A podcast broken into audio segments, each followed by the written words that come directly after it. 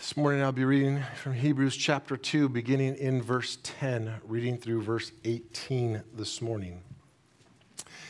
Hebrews chapter 2, beginning in verse 10. The Word of God reads For it was fitting that he, for whom and by whom all things exist, in bringing many sons to glory, should make the founder of their salvation perfect through suffering. For he who sanctifies and those who are sanctified all have one source. That is why he is not ashamed to call them brothers, saying, I will tell of your name to my brothers. In the midst of the congregation, I will sing your praise. And again, I will put my trust in him. And again, behold, I and the children God has given me. Since therefore the children share in flesh and blood, he himself likewise partook of the same things, that through death he might destroy the one who has the power of death, that is, the devil, and deliver all those who through fear of death were subject to lifelong slavery. For surely it is not to angels that he helps, but he helps the offspring of Abraham. Therefore, he had to be made like his brothers in every respect, so that he might become a merciful and faithful high priest in the service of God to make propitiation for the sins of the people. For because he himself has suffered when tempted, he is able to help those who are being tempted. Here ends the reading of God's holy, inspired, infallible, and inerrant word. Please join me for a word of prayer. Father, we thank you for your word. We thank you that through it, Christ speaks. We pray, oh God, that your spirit would teach us this morning and that your word would be our delight. Incline our ears and give us understanding so that our lives would reflect your glory. And we pray these things in Jesus' name. Amen. Please be seated, beloved.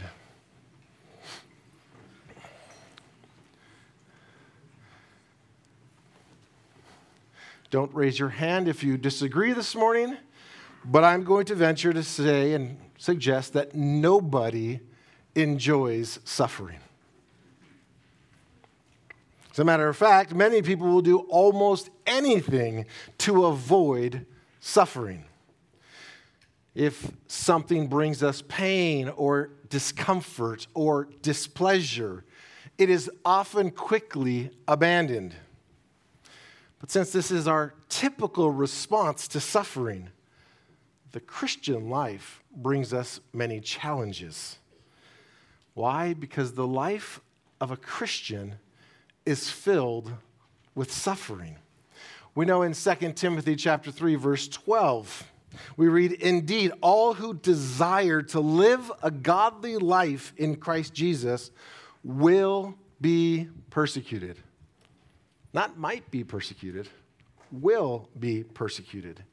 I mean, this occurs within our homes, even. It occurs within our relationships. It occurs within our workplaces, within our schools, within our communities.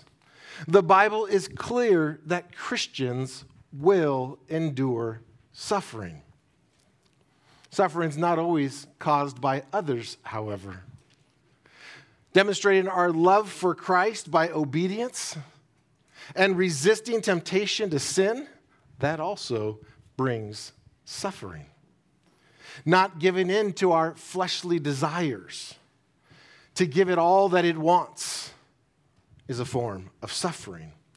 You know that our flesh, I mean, you have flesh, you know this, it, it craves to be pleased, it wants to be satisfied. It wants to feel good at any cost. It demands to be respected, to be honored, to be cherished.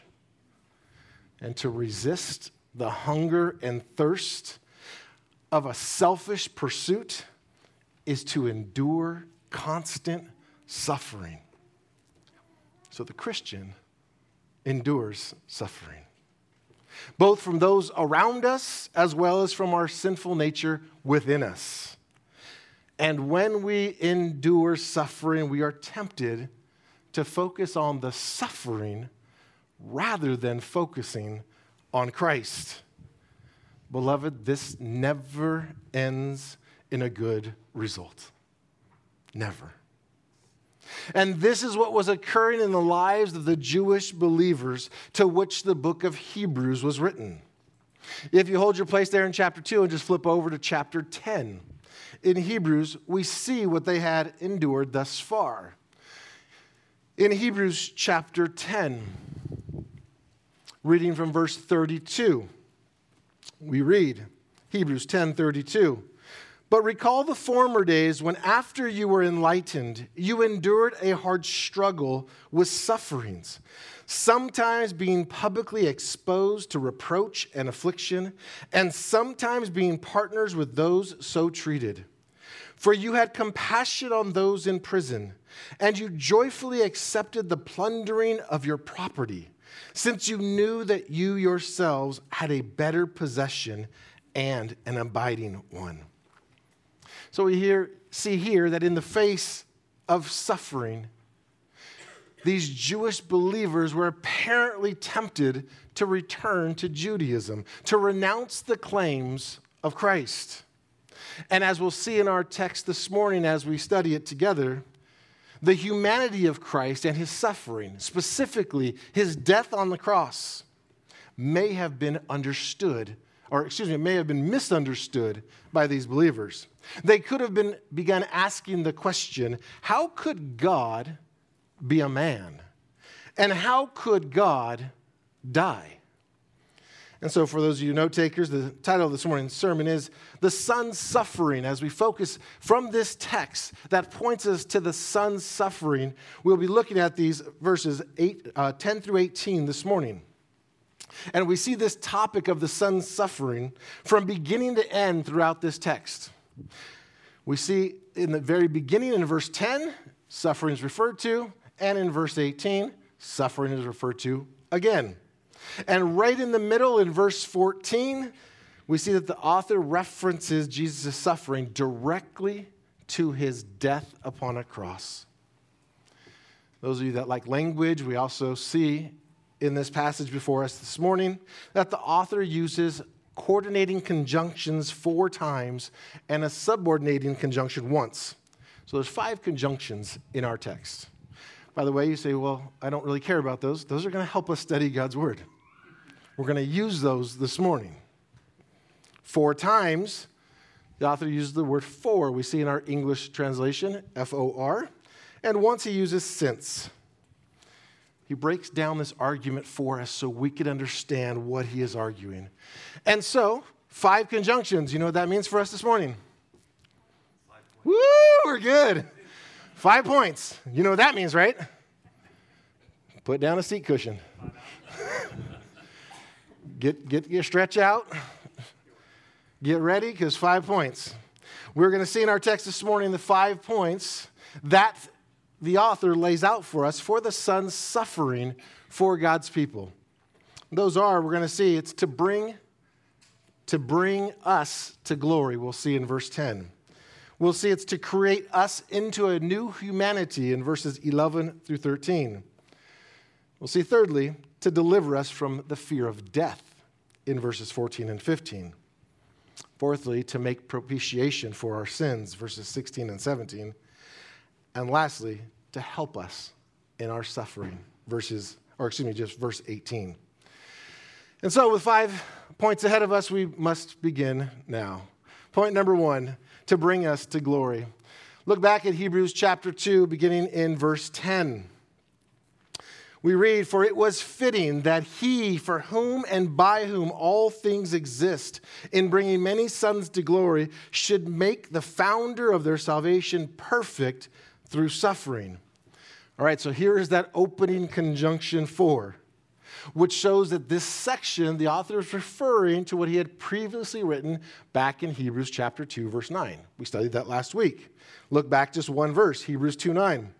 We read, But we see him who for a little while was made lower than the angels, namely Jesus, crowned with glory and honor because of the suffering of death, so that by the grace of God he might taste death for everyone. And as we saw last week, in his incarnation, by taking on flesh, for a little while. Jesus was made lower than the angels. And as we'll see this morning, this was necessary to bring many sons to glory.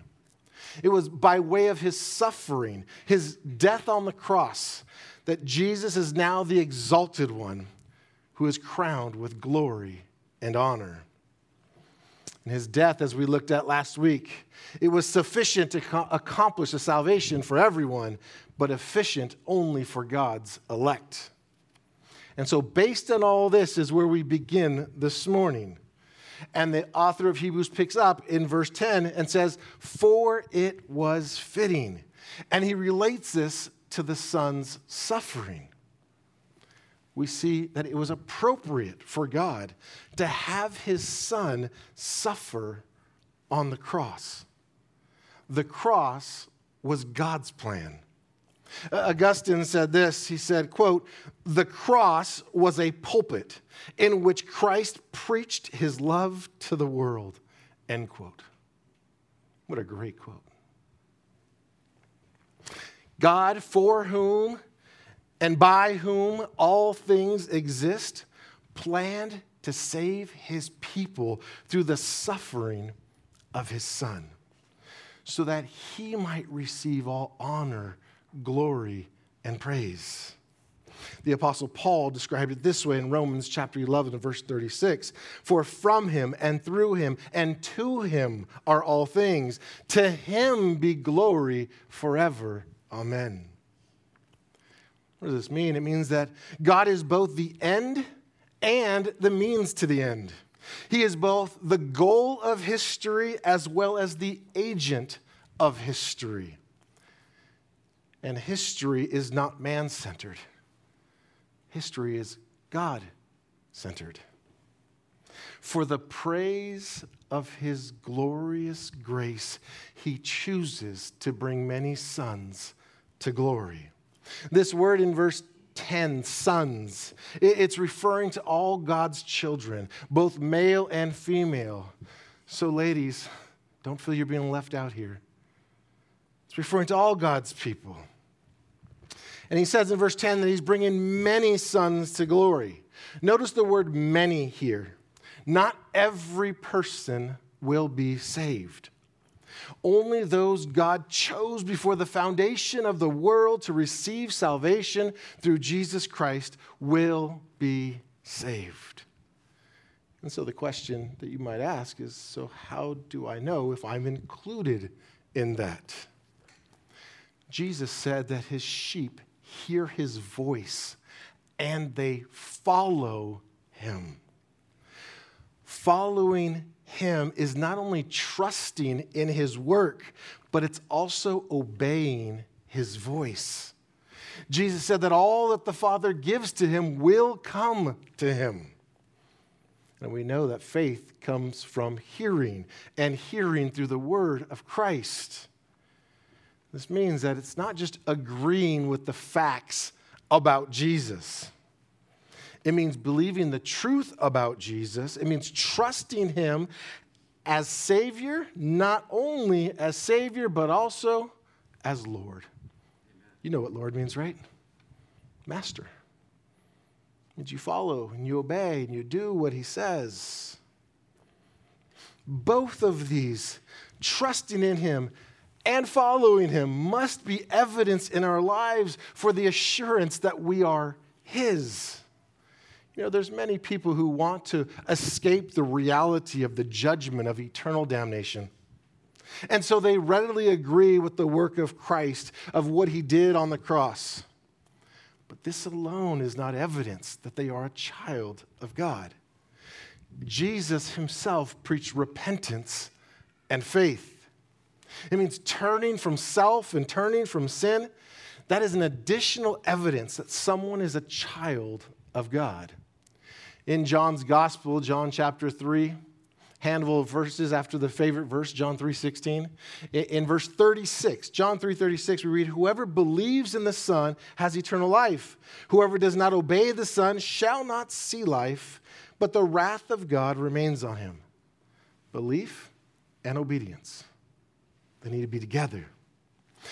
Jesus said that on Judgment Day, there will be many who stand before him and think that they are deserving of heaven. They'll give him a litany of excuses, of reasons, of this is why. And he will say to them, I never knew you. Depart from me, you workers of lawlessness. And so, if your life is marked by continual, habitual, willful sin, as we just read in John, the wrath of God remains upon you. And I would plead with you this morning to repent, to turn to Christ with your entire life in faith and obedience, and to follow Jesus. Because it is obedience that is the mark of the believer. Those who are sons and daughters of God, they have been gifted with the Holy Spirit, which enables them to live a life that is pleasing in God's sight. We read in Romans chapter 8, verses 5 through 9. For those who live according to the flesh set their minds on the things of the flesh, but those who live according to the Spirit set their minds on the things of the Spirit. For to set the mind on the flesh is death, but to set the mind on the Spirit is life and peace. For the mind that is set on the flesh is hostile to God, for it does not submit to God's law. Indeed, it cannot. Those who are in the flesh cannot please God. You, however, we read in verse 9 of Romans chapter 8. You, however, are not in the flesh, but in the Spirit, if in fact the Spirit of God dwells in you. Anyone who does not have the Spirit of Christ does not belong to him. This is God's word. An evidence of his Spirit within us is the ability to obey him. But all who have the Spirit, the Spirit of God, are children of God. And all who are children of God live their lives for the glory of God. And why? Because as we turn our attention back to verse 10 in Hebrews chapter 2, we see that Christ suffered so that all God's children may live. That is the reason. That is the fuel. That, that Jesus is the founder of salvation. The author here uses this word founder, and in Greek, it contains the idea of supremacy, of personal participation, of originating. So Jesus is the originator. He is the leader, the captain, the champion, the pioneer of salvation. He is the one that has blazed the trail of salvation so that we can follow. And we see in verse 10 by which means Jesus brings us to glory. Look at your Bibles once again, the end of verse 10. He was made perfect through suffering. Now, we must not misunderstand what is being spoken about here in Hebrews. Jesus, the eternal Son of God, has always existed in perfection. I mean, we already studied back in the opening chapter, chapter 1, verse 3, that he is the radiance of the glory of God, that he is the exact imprint of his nature. And so the question is how do you make perfect more perfect? I mean, this has nothing, absolutely nothing, to do with adding or removing anything from his moral nature. Jesus was absolutely sinless. Jesus being made perfect through suffering refers to him being made a perfect pioneer of salvation. Suffering here does not refer to pain in general, it speaks specifically of him suffering in his death upon the cross, which is a theme that is recurring throughout this book of Hebrews. We see it again in chapter 5 and in 9 and in 12. God uses death in bringing many sons to glory, the death of his son. We read in 1 Peter chapter 2 verse 24. He himself bore our sins in his body on the tree that we might die to sin and live to righteousness. By his wounds you have been healed. It is Christ's suffering through his atoning death on the cross that made him perfect as our atonement. Later on in Hebrews chapter 5, you can flip there if you like, a couple pages to the right. Hebrews chapter 5, in verses 8 and 9, we read, Although he was a son, he learned obedience through what he suffered. And being made perfect, he became the source of eternal salvation to all who obey him. You know, it's through Jesus' atoning work, his finished work on the cross, that God is bringing to glory all who trust and obey Christ. And it was the Son's suffering that is necessary to bring us to glory. Let's continue in our text this morning, looking to the, the second point, beyond bringing us to glory. Second point we see in this text is to create us into a new humanity. Again, in Hebrews chapter 2, continuing our text this morning, verses 11 through 13. For he who sanctifies and those who are sanctified all have one source. That is why he is not ashamed to call them brothers, saying, I will tell of your name to my brothers. In the midst of the congregation, I will sing your praise. And again, I will put my trust in him. And again, behold, I and the children God has given me. You know, there are some who err in their thinking when they say that God is the father of all people. Well, in a general sense of him being the creator of all, this might be true in some fashion. God is not a, in a fatherly relationship with unrepentant, unregenerate sinners. They are rebels against God, and his wrath abides on them. We read in Romans 1 Verse 18 For the wrath of God is revealed from heaven against all ungodliness and unrighteousness of men who by their unrighteousness suppress the truth. Not all people have God as their Father in the sense of them being saved and being in a relationship. Not all people are brought to glory. Not all people are sanctified.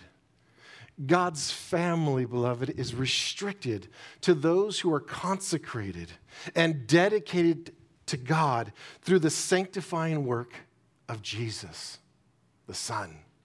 It's through his atoning death. We read in Ephesians chapter 2, verses 15 and 16. It says, So that he might create in himself one new man in place of the two, so making peace, and might reconcile us both to God in one body through the cross. Jesus has created in himself one new humanity. And as God's people, those who have been gifted with repentance and faith in Christ Jesus, we are children of God and members of the family of God. Consider the privilege to be in the family of God. And as children of God, we are brothers and sisters with the Son of God. Ponder that for a moment. Brothers and sisters with the Son of God. And you think, well, how is that so? Because both Jesus, the author of Hebrews says, both Jesus and those being sanctified by him, they have the same Father. We share the same human nature as Jesus, and he is not ashamed, we see here, to call us brothers, ladies, and sisters. He's not ashamed to call us brothers and sisters. And in verse 12 and 13, the author of Hebrews quotes two Old Testament texts. He quotes Psalm 22, verse 22, and Isaiah chapter 8, verses 17 and 18 and he used them as his support for Christ's solidarity with believers. And both of these Old Testament passages convey overtones of righteous suffering. Verse 12, the author is quoting Psalm 22, verse 22. This verse comes from a portion of Scripture that the early church professed as containing significant prophecies of Christ's suffering. We read this morning as our public reading Psalm 22. And so that you know that it begins with anguish, words of anguish used by Jesus on the cross. As he said, My God, my God, why have you forsaken me? And later in the psalm, in verses 7 and 8, we see the righteous one being mocked with such phrases as, He trusts in the Lord, let him deliver him, let him rescue him. And then in verses 16 through 18, they go on to speak very specifically about the piercing of his hands and his feet, and the, the wholesome of his bones, and the dividing up of his garments through casting lots. You know, in that psalm, Psalm 22, in the first 21 verses, they are a righteous man's plea for deliverance. But what is quoted in our text this morning is verse 22. And at verse 22, there is a transition in the psalm. It is now a declaration of trust. And there is joy and praise for God listening to his cry for help. And the remainder of that psalm, Psalm 22, praises the Lord for answering his prayer and for rescuing him from his enemies. I mean, just as David praised Yahweh in the congregation of the saints, so too Jesus praises the Lord with his brothers and sisters. This is what the author of Hebrews is making the point of. That the, this victory, it's not reserved for Jesus alone, but he shares it with his family members. And so the author's main point here in our text is that Jesus identifies fellow believers as my brothers or brothers and sisters. God has created a new family, a new humanity, a new redeemed people. And he's done that through the second Adam, Jesus. And so the author of Hebrews goes on to support this in verse 13 by quoting from Isaiah chapter 8, verses 17 and 18. He quotes in here and he says, I will put my trust in him. And again, behold, I and the children of God has given me. by quoting Isaiah, he's doing it in reference to Jesus. He understands this prophecy to be expressing Jesus' trust towards the Father. Jesus is the one who is spoken of, of trusting in God. He trusted that God would rescue him and deliver him from his suffering, from his death upon the cross, that God would not leave him there. The author then declares, Behold, I and the children God has given me. And this expresses again the familial relationship with all believers that Jesus has. And through his suffering, his death upon the cross, Jesus now has brothers and sisters in us, beloved. And as those who are saved by grace through repentance and faith in the finished work of Christ, we are now the family of God.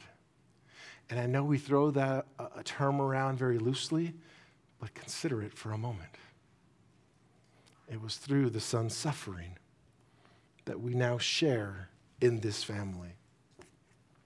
Thirdly, we see in our text this morning that the Son's suffering is to deliver us from the fear of death.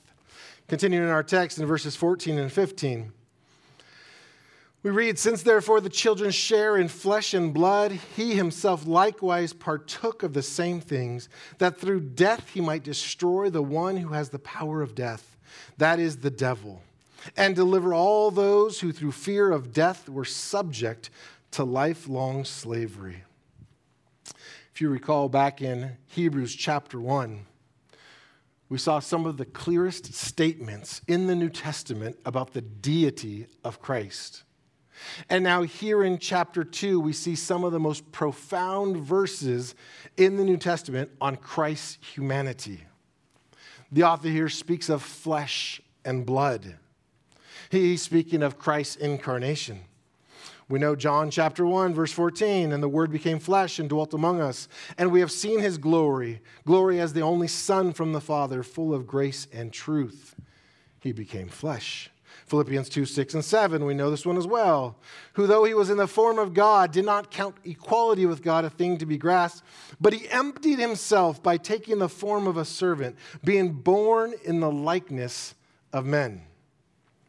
We also read in 1 Timothy chapter 3 verse 16 that he was manifested in the flesh, vindicated by the Spirit, seen by angels, proclaimed among the nations, believed on in the world, and taken up in glory. Jesus. And it's in his incarnation that he didn't lose sight of his divinity. Rather, he became lower than the angels by taking on something that he did not have before. He becomes less by addition. What did he take on? He took on flesh. He became the God man, fully God and fully man, what theologians refer to as the hypostatic union. And I know I'm going to get a text message with Shai Linne's song on that. So thank you for those that will send me that song. Jesus, he took into his own person, he took a nature that was like ours, and yet it was without sin. He did not stop being God. He was and ever will be equal with the Father yet he took on flesh so that he could suffer death on behalf of all God's elect. He had to become the second Adam and succeed where the first Adam failed. And so part of Christ's purpose for coming was to win back what was lost by Adam. We read in Romans chapter 5, verses 12 and 15. Therefore, just as sin came into the world through one man, and death through sin, and so death spread to all men because all sinned. But the free gift is not like the trespass. For if many died through one man's trespasses, much more have the grace of God and the free gift by the grace of that one man, Jesus Christ, be abounded for many much better than the first Adam. But it's only this flesh and blood substitute that could actually pay for sin in full. Later in Hebrews, in, in, chapter 10, verse 4, we read, It is impossible for the blood of bulls and goats to take away sins. We know from 2 Corinthians chapter 5, verse 21 that we read, For our sake, he made him to be sin who knew no sin, so that in him we might become the righteousness of God. You know that in the history of redemption, there are three acts of imputation. The first one, Adam's sin was imputed, that is charged to every person since Adam. Secondly, our sin was imputed to Christ on the cross. And thirdly, Christ's righteousness by faith is imputed or credited to those who believe. Three acts of imputation in the history of redemption. And Christ had to be human for this imputation for sin to occur. Let's argue this if, if he was only divine, it would have been impossible for him to take on sin because as God, he is holy. Think about it. In, his divinity, in his divinity, he could not have been made sin. So we think of his humanity.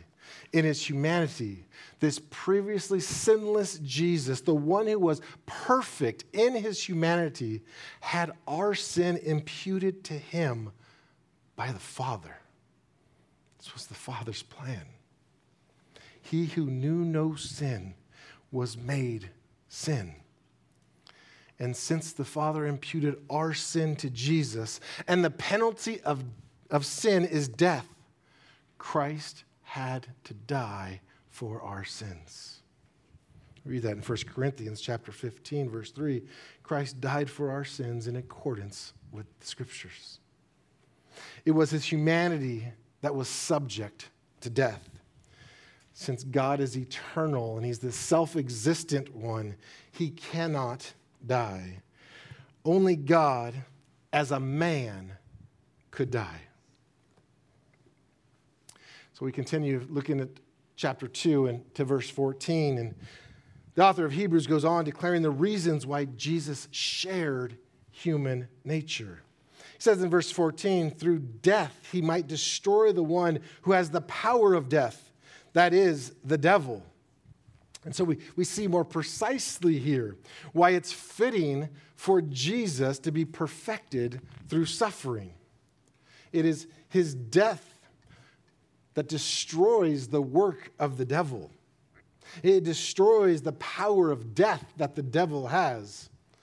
Now, it might appear strange to somebody that the devil has this power of death.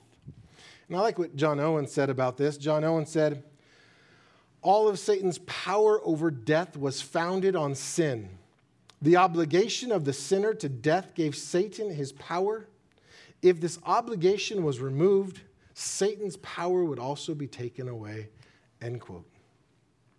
And so, what we learn here in Hebrews chapter 2, verses 14 and 15, is that the death is only undone through death. see? Yeah, let's walk that one through. Death dies only through the death of Jesus. Why? The penalty for sin is death. And Jesus paid that penalty. Hallelujah. The devil's power of death is now dethroned, and it's dethroned through the death of Jesus. And so, by suffering death himself, Jesus destroyed the devil's power over death. And this destruction of the devil's power delivers those who were captives. And so, like Moses in the Exodus, Jesus came to set his people free as we see in verse 15. Look again at verse 15. We see, and, and deliver all those who through fear of death were subject to lifelong slavery. It is Jesus who dismantled the power of the devil. He, dismantled the tyrant who held mankind in slavery. It's through Christ's suffering that he overthrew Satan's dominion and set captive humanity free. God's people are no longer paralyzed by the fear of death.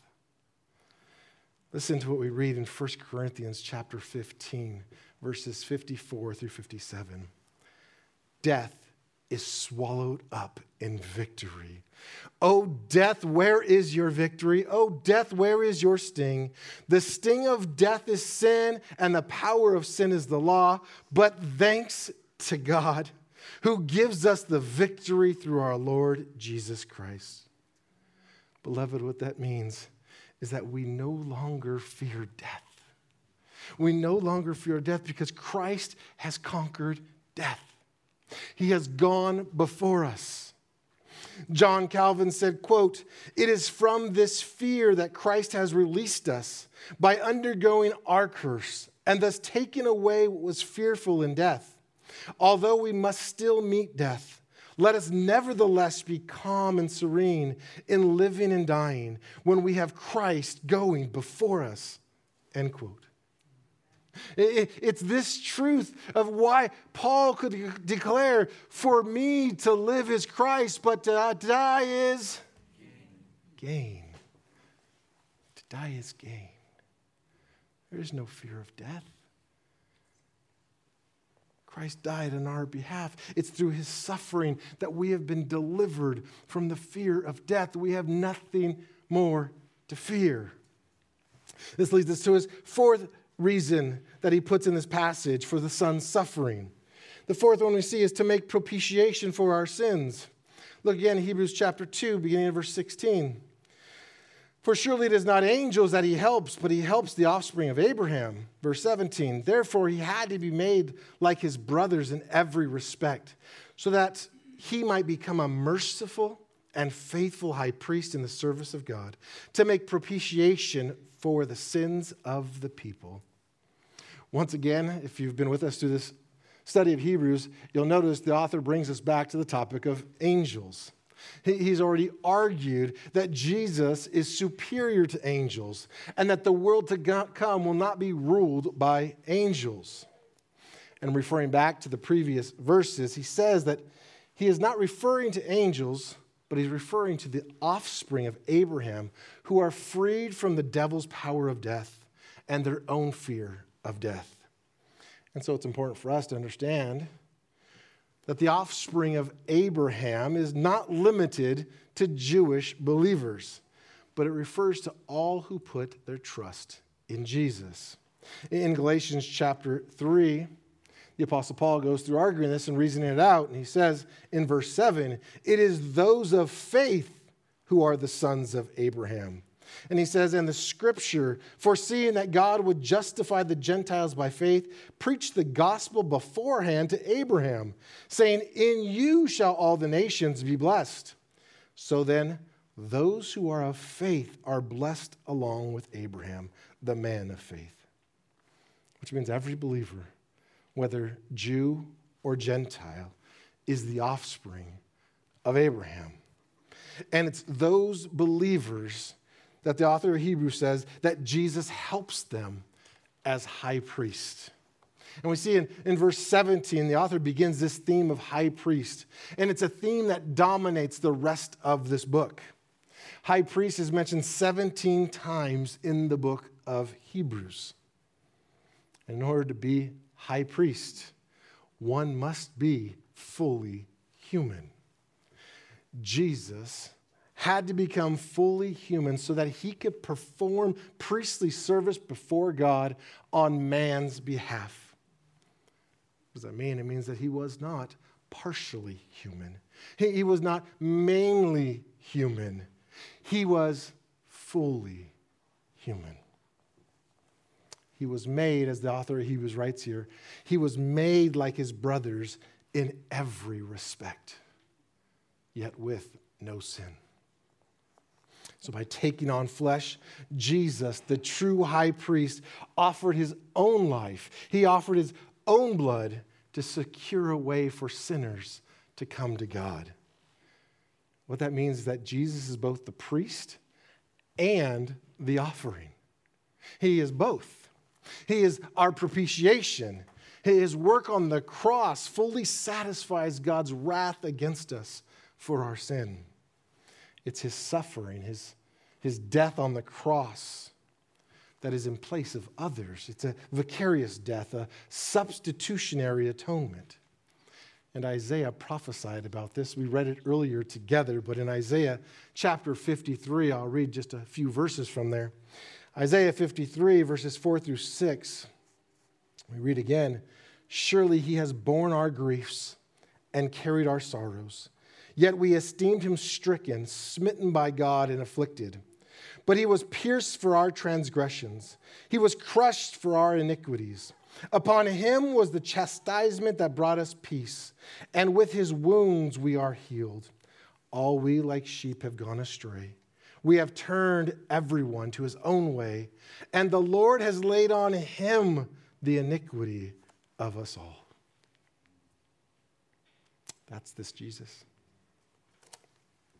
Jesus' propitiatory sacrifice is limited to his people, to the children given to him by God, to the offspring of Abraham. He is their high priest. The high priest that Hebrews goes on to explain in, in Hebrews chapter 9. You can flip there. We'll look at a couple passages in Hebrews. Go ahead and flip to chapter 9. Speaking of him as high priest, Hebrews chapter 9, looking in verse 12.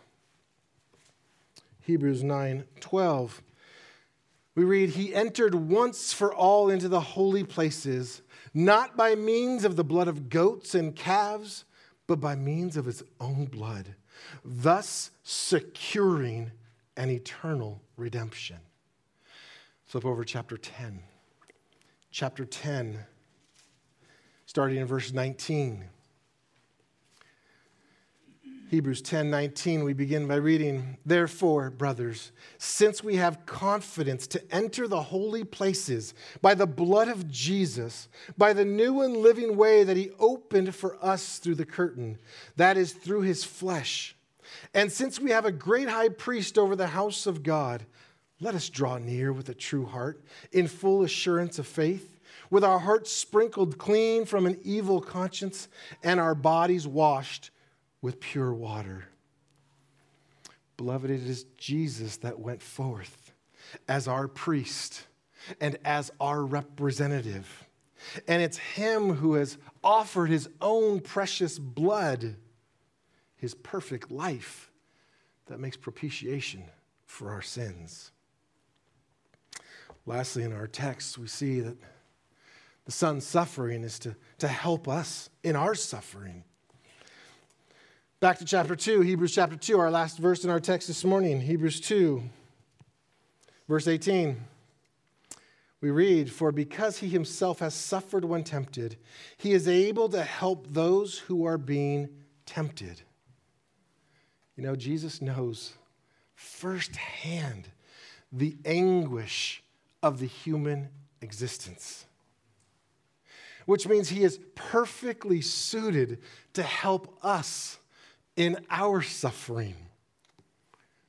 You know, Jesus, he, he experienced the torments and the sorrows of the human experience. And so, no one can truly argue that God does not understand man's suffering. He most certainly does. The problem is not that Jesus is unable to sympathize and help those who are tempted. The problem is this that those who are tempted often don't want help.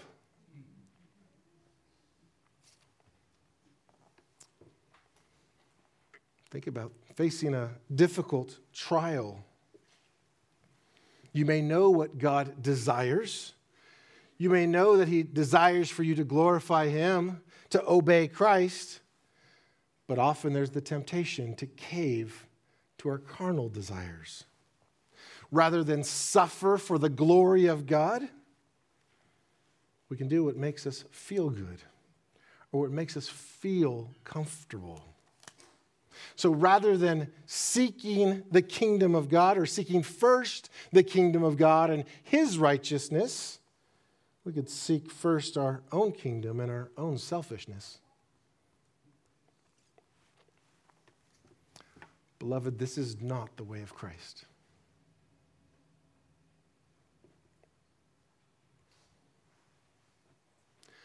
All those who are children of God will endure sufferings. They will suffer with Christ. Romans chapter 8, verse 17. We read, If children, then they're heirs, and if heirs of God, they are fellow heirs with Christ. Listen, there's contingency here. Provided we suffer with him in order that we may also be glorified with him. Christians will suffer. Genuine converted, regenerated, born again, use whatever term you want there, real Christians will suffer. Think about this in denying ourselves and obeying Christ, we will endure suffering.